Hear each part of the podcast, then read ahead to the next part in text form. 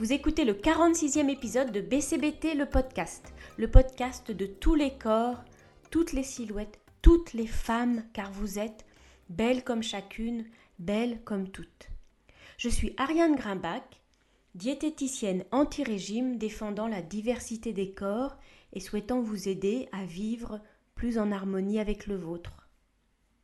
Tout d'abord, je voudrais vous souhaiter une très belle année 2021 conforme à vos désirs, pour autant qu'on puisse se projeter, le futur proche étant euh, bien incertain pour l'instant. L'année 2020 nous aura au moins appris clairement et massivement une chose, si c'était nécessaire, c'est qu'on ne peut pas tout maîtriser. Mais quand même, quel que soit le contexte, il y a quelque chose dont on peut avoir une certaine maîtrise, c'est la façon dont on réagit, dont on agit, dont on parle, la façon de penser, de réagir par rapport aux événements, la façon de s'occuper de soi. Quand je parle de s'occuper de soi, je ne suis absolument pas dans l'idée de prendre des bonnes résolutions de début d'année. Je sais, et sans doute vous aussi, que ça ne marche pas. Parce que c'est souvent irréaliste, disproportionné. Je vous propose plutôt, dans cet épisode, des pistes de réflexion. Quatre pistes pour que vous trouviez peut-être ce qui vous convient le mieux par rapport à votre état d'esprit du moment. Pourquoi je parle de s'occuper de soi? Parce que si vous allez bien, si vous êtes bien, bah, vous dormirez mieux, vous serez moins stressé, et puis vous essayerez moins de, compenser par la nourriture aussi, hein. c'est ce que j'observe. Alors, première piste, il est possible que 2020 ait été une année vraiment très difficile pour vous. Pas de travail, ou un travail dégradé, ou trop de travail, beaucoup d'isolement, l'éloignement de vos amis, de votre famille, l'arrêt d'activité que vous aimez beaucoup. Je pense par exemple à des patientes qui sont privées de voyages qui leur sont une bouffée d'oxygène indispensable, ou qui sont privés du bonheur de chanter plusieurs heures par semaine dans une chorale, ou qui souffrent d'être totalement isolés parce que célibataires et loin de leur famille, ou qui ont été submergés de travail en télétravail sans avoir aucun temps pour elles, ou, terrible, qui ont subi la perte d'un proche du fait du Covid. Si vous vous sentez proche de ces situations, vous essayez peut-être juste de faire le gros dos le temps que ça s'arrange. C'est normal, n'essayez surtout pas d'être héroïque. Mais vous pouvez peut-être faire un petit quelque chose pour aller un petit peu mieux ou un peu moins mal, pour ne pas totalement subir la situation. Peut-être que vous pouvez prendre le temps de réfléchir à un petit pas vers du mieux. Trouver des contacts à qui parler à proximité. Abréger le télétravail ou le réduire en disant que c'est une nécessité absolue. Ou au contraire, partir télétravailler dans un lieu qui soit plus chaleureux, agréable, plus proche de vos proches. Ou vous faire accompagner par un thérapeute si vous vous sentez fragile. Donc, première piste, vraiment vous préserver et vous dire en même temps que vous avez peut-être une petite marge de manœuvre pour aller un petit peu mieux, vous dire que vous n'êtes pas totalement coincé. La deuxième piste, c'est de rééquilibrer la balance. Pas la balance pour se peser, mais la balance des émotions agréables et désagréables. D'ailleurs, vous avez peut-être commencé à la fin du deuxième confinement. Dans votre vie habituelle, il est possible, je vous le souhaite, que cette balance, elle s'équilibre naturellement, sans même que vous y prêtiez attention. Vous avez peut-être des temps d'agacement, de tristesse, d'inquiétude, mais aussi des activités, des relations, des moments plaisants qui contrebalancent ça et qui assurent un équilibre. Dans la période actuelle, c'est beaucoup plus difficile. D'une part, on ressent, je pense pour la plupart d'entre nous, davantage d'émotions désagréables liées au Covid, à l'inquiétude que ça peut générer, à la façon dont c'est géré, au contexte euh, contraignant. Et d'autre part, au même moment, les possibilités de compensation, elles sont beaucoup plus rares. J'observe chez mes patientes que beaucoup de choses qu'elles apprécient, voir des amis autour d'un verre, euh, aller au spectacle, au cinéma, voyager, faire du sport avec d'autres personnes, faire la fête, chanter. Tout ça, c'est impossible ou très très compliqué. Sans compter le manque de contact physique hors cercle intime. Je vois bien que chez certaines personnes que j'accompagne, la nourriture a parfois été la seule source de plaisir dans cette période. Alors il ne s'agit pas du tout de se priver, et on peut tout à fait accepter cette situation temporaire. Mais on peut aussi faire un effort, parce que c'est un effort, pour imaginer d'autres sources de plaisir, de bien-être, de détente, de joie. C'est forcément très personnel, propre à chacune d'entre vous. Moi, par exemple, je me suis mise à marcher beaucoup plus. Et puis au début, quand je devais me cantonner à mon périmètre d'un kilomètre un petit peu répétitif, je me suis mise à écouter des podcasts et c'est devenu beaucoup plus plaisant. Marcher, ça peut être aussi en regardant plus attentivement, différemment son environnement. J'ai bien aimé entendre il y a quelques jours euh, l'essayiste Chantal Thomas parler à propos de ses promenades au but de Chaumont du fait d'adhérer plus passionnément aux lieux circonscrits qui sont les nôtres. Ça peut être aussi explorer des nouveaux territoires culinaires, se lancer dans une cuisine que vous ne connaissez pas, indienne, thaï, japonaise, espagnole. Ça peut être aussi pratiquer des activités manuelles, du dessin, du collage, du tricot, de la broderie, des puzzles, du modelage. Ça peut être, une dont on a parlé, se remettre à un instrument de musique qu'on avait abandonné, ou se lancer dans l'apprentissage d'une langue étrangère.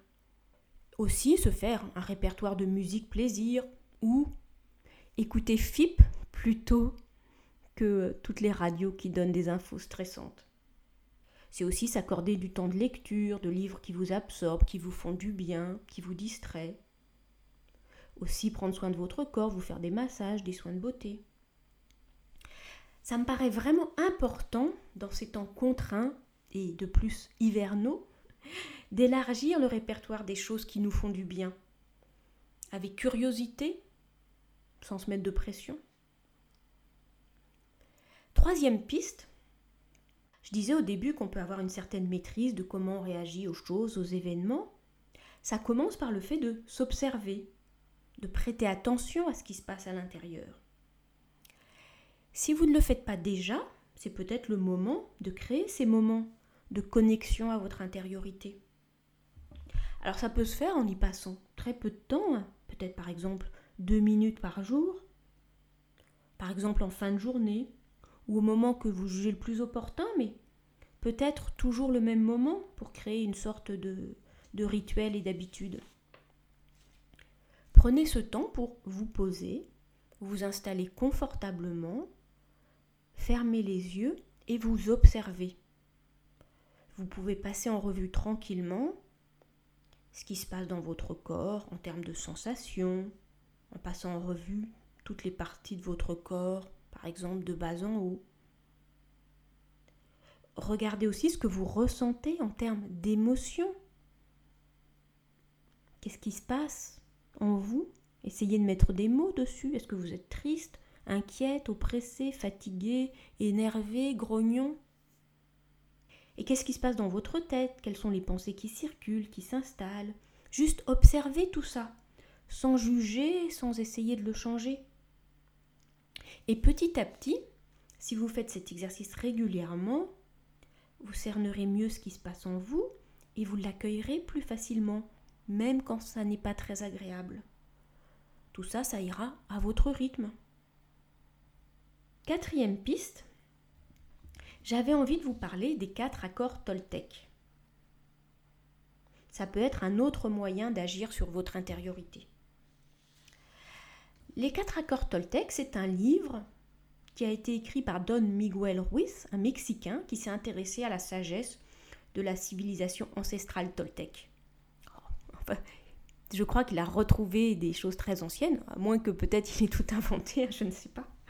Enfin, ce livre, il a eu beaucoup de succès dans le domaine euh, des livres de développement personnel. Et euh, je trouve intéressant euh, la façon dont ces quatre accords sont formulés. En fait, j'ai lu ce livre il y a quelques années, mais je me suis rendu compte récemment que je citais fréquemment un de ces principes en particulier, et du coup ça m'a donné envie d'en parler, en essayant de voir comment connecter ça au domaine qui nous intéresse. Je vous cite les quatre accords et puis je vais y revenir. Premièrement, que votre parole soit impeccable. Deuxième accord, quoi qu'il arrive, n'en faites pas une affaire personnelle. Troisième accord, ne faites pas de suppositions. Quatrième, faites toujours de votre mieux.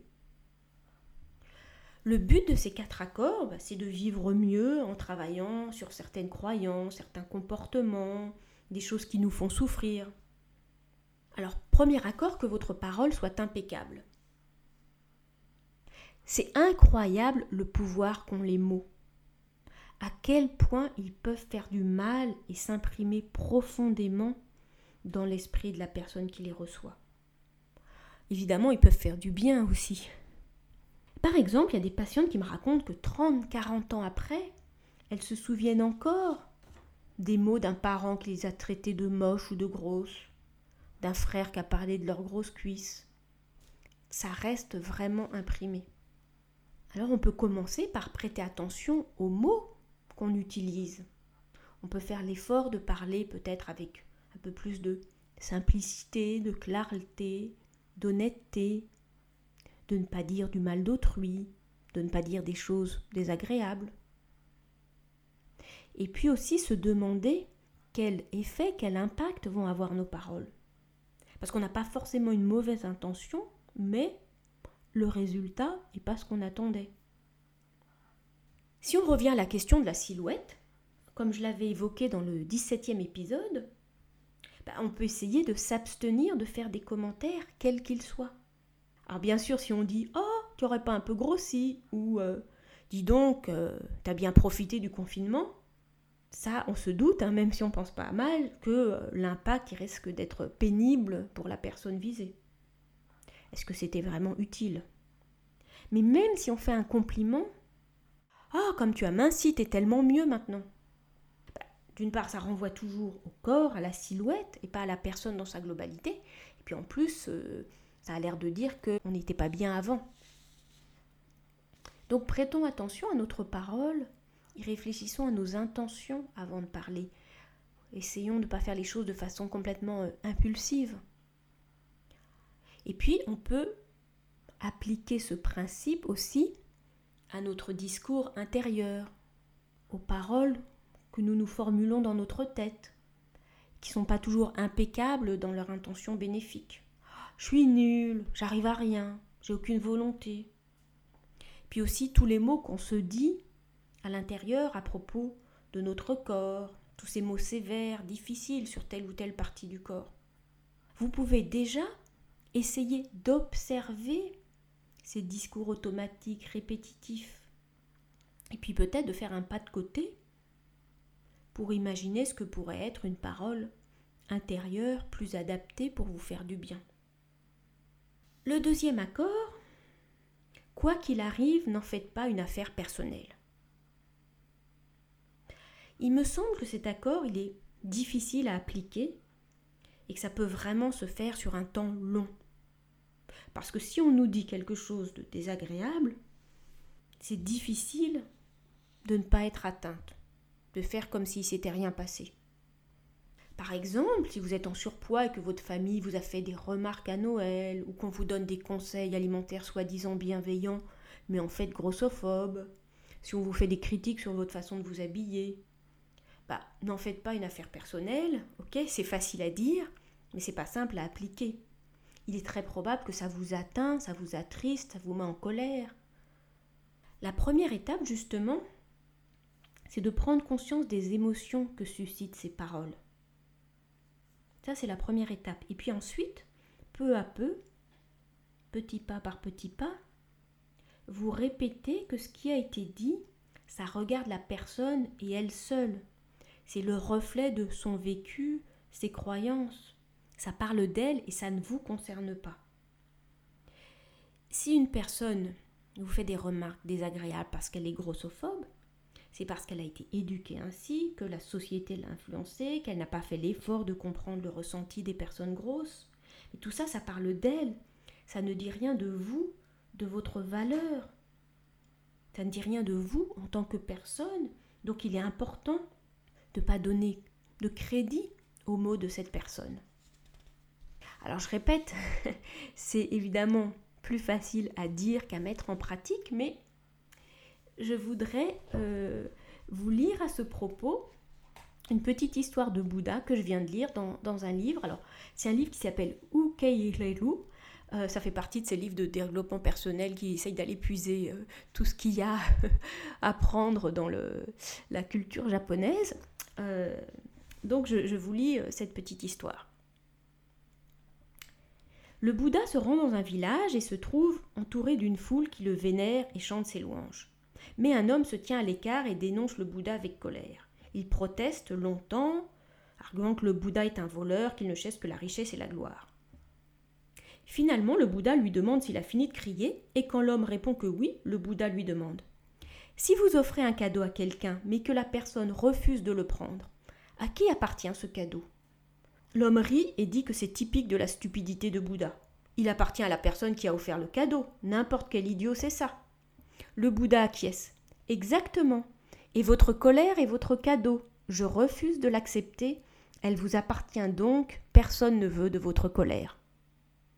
Donc, toutes les méchantes choses qu'on vous dit, ça appartient à la personne. Et vous n'en voulez pas. En vous entraînant ainsi, il est probable que vous serez toujours atteinte, mais peu à peu, vous arriverez à passer plus rapidement à autre chose et à pas ruminer ça pendant des jours. Il me semble que c'est ça, ce bénéfice-là que vous pouvez euh, y gagner. Troisième principe, ne faites pas de suppositions. J'ai peut-être élargi un petit peu le, périmètre de ce troisième accord tel qu'il était euh, conçu.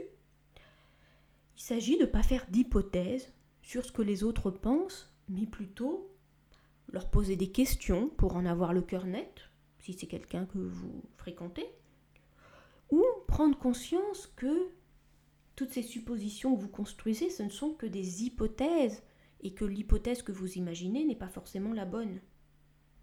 Deux exemples. Il y a une amie proche qui vous a dit qu'elle vous rappellerait ce week-end, et puis le lundi, vous n'avez pas de nouvelles. Tout de suite, vous imaginez que vous l'avez froissée, qu'elle vous en veut, qu'elle ne vous aime plus. Mais tout ça, ce ne sont que des suppositions, des hypothèses. Vous pouvez essayer d'imaginer une autre hypothèse. Bah, elle a été très occupée, elle a eu un empêchement, elle a oublié, elle a été souffrante. Et puis surtout, bah, peut-être arrêter de faire des hypothèses et pour en avoir le corps net, l'appeler. Deuxième exemple, une personne vous regarde fixement dans la rue et vous vous dites elle me trouve mal fagotée, elle trouve que je ne devrais pas m'habiller comme ça, que je suis trop grosse, que je suis moche. Là encore, ce sont des suppositions. Mais imaginez autre chose. Peut-être qu'elle a cru, elle vous a confondu avec une personne qu'elle connaissait. Elle a trouvé que vous aviez une tenue très jolie. Voyez, on passe notre temps. Notre cerveau, est très actif, hein, donc on passe notre temps à faire des suppositions, à construire des hypothèses. Mais en fait, on n'en sait rien. Et donc quand vous sentez que vous êtes en train de construire dans votre tête une supposition sur ce qui se passe dans la tête de quelqu'un d'autre, essayez d'en prendre conscience et de vous dire que vous n'en savez rien. Vous n'êtes pas dans sa tête. Et ne partez pas du principe que c'est forcément rattaché à vous. Vous n'êtes pas toujours le centre du monde. Donc, ne construisez pas des suppositions, soit vous pouvez les éclaircir avec la personne, soit vous pouvez vous dire que vous ne savez pas et vous ne pouvez pas savoir. Le quatrième accord Toltec, c'est faites toujours de votre mieux. Comme je l'évoquais, ces trois accords, ils sont formulés simplement, mais pas du tout si évident que ça à mettre en pratique du jour au lendemain. Donc, dans ce domaine, comme dans d'autres, faites du mieux possible. Faites de votre mieux. Ça veut dire avancer à votre rythme, ne pas vous mettre une pression excessive, ne pas vouloir tout changer d'un coup, ne pas vouloir tout réussir parfaitement. Mais ça veut dire que vous pouvez avancer, vous pouvez changer votre façon de considérer ce qui se passe à l'intérieur de vous, vos relations avec les autres, mais à votre rythme, selon vos possibilités. Voilà, bah écoutez, j'espère que vous trouverez euh, matière à expérimenter dans ces quatre pistes. J'espère que cet épisode vous a intéressé. C'était le 46e épisode de BCBT le podcast. BCBT le podcast est diffusé le premier vendredi de chaque mois sur toutes les plateformes de podcast et sur arianegrimbach.com. Écoutez-le, partagez-le, parlez-en, notez-le, commentez-le. Je vous souhaite à nouveau une très bonne année 2021. À très bientôt!